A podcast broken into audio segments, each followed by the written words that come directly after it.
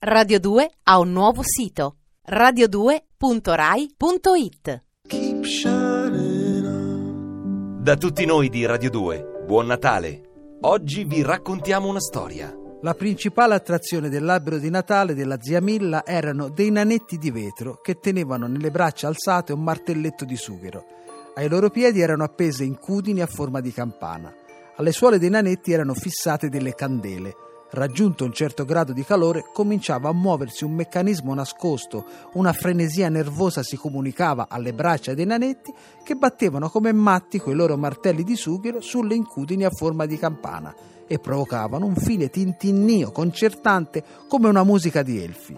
In cima all'abete era attaccato un angelo vestito d'argento, dalle guance rosse che a determinati intervalli muoveva le labbra e sussurrava pace, pace.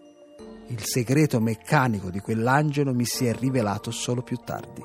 Ma dall'abete di mia zia pendeva un'infinità di altre cose: caramelle di zucchero, biscottini, figurine di marzapane, zucchero filato, fili di stagnola. E attaccare tutte queste cosine, questi ornamenti, richiedeva una notevole fatica. Tutti dovevano partecipare e la tensione accumulata faceva sì che nessuno della famiglia la sera di Natale avesse appetito e lo stato d'animo era terribile. Solo mio cugino Franz, che non aveva partecipato a tutti questi preparativi, si godeva e gustava l'arrosto, gli asparagi, il gelato, la panna.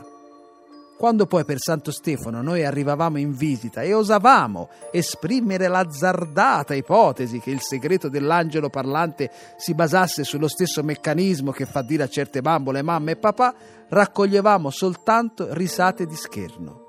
Si potrà immaginare quindi come le bombe cadute nelle vicinanze mettessero in estremo pericolo un albero così sensibile.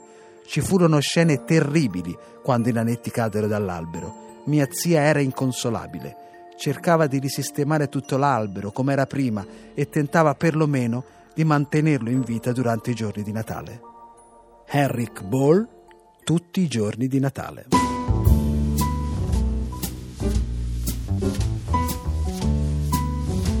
Radio 2 ha un nuovo sito radio2.rai.it.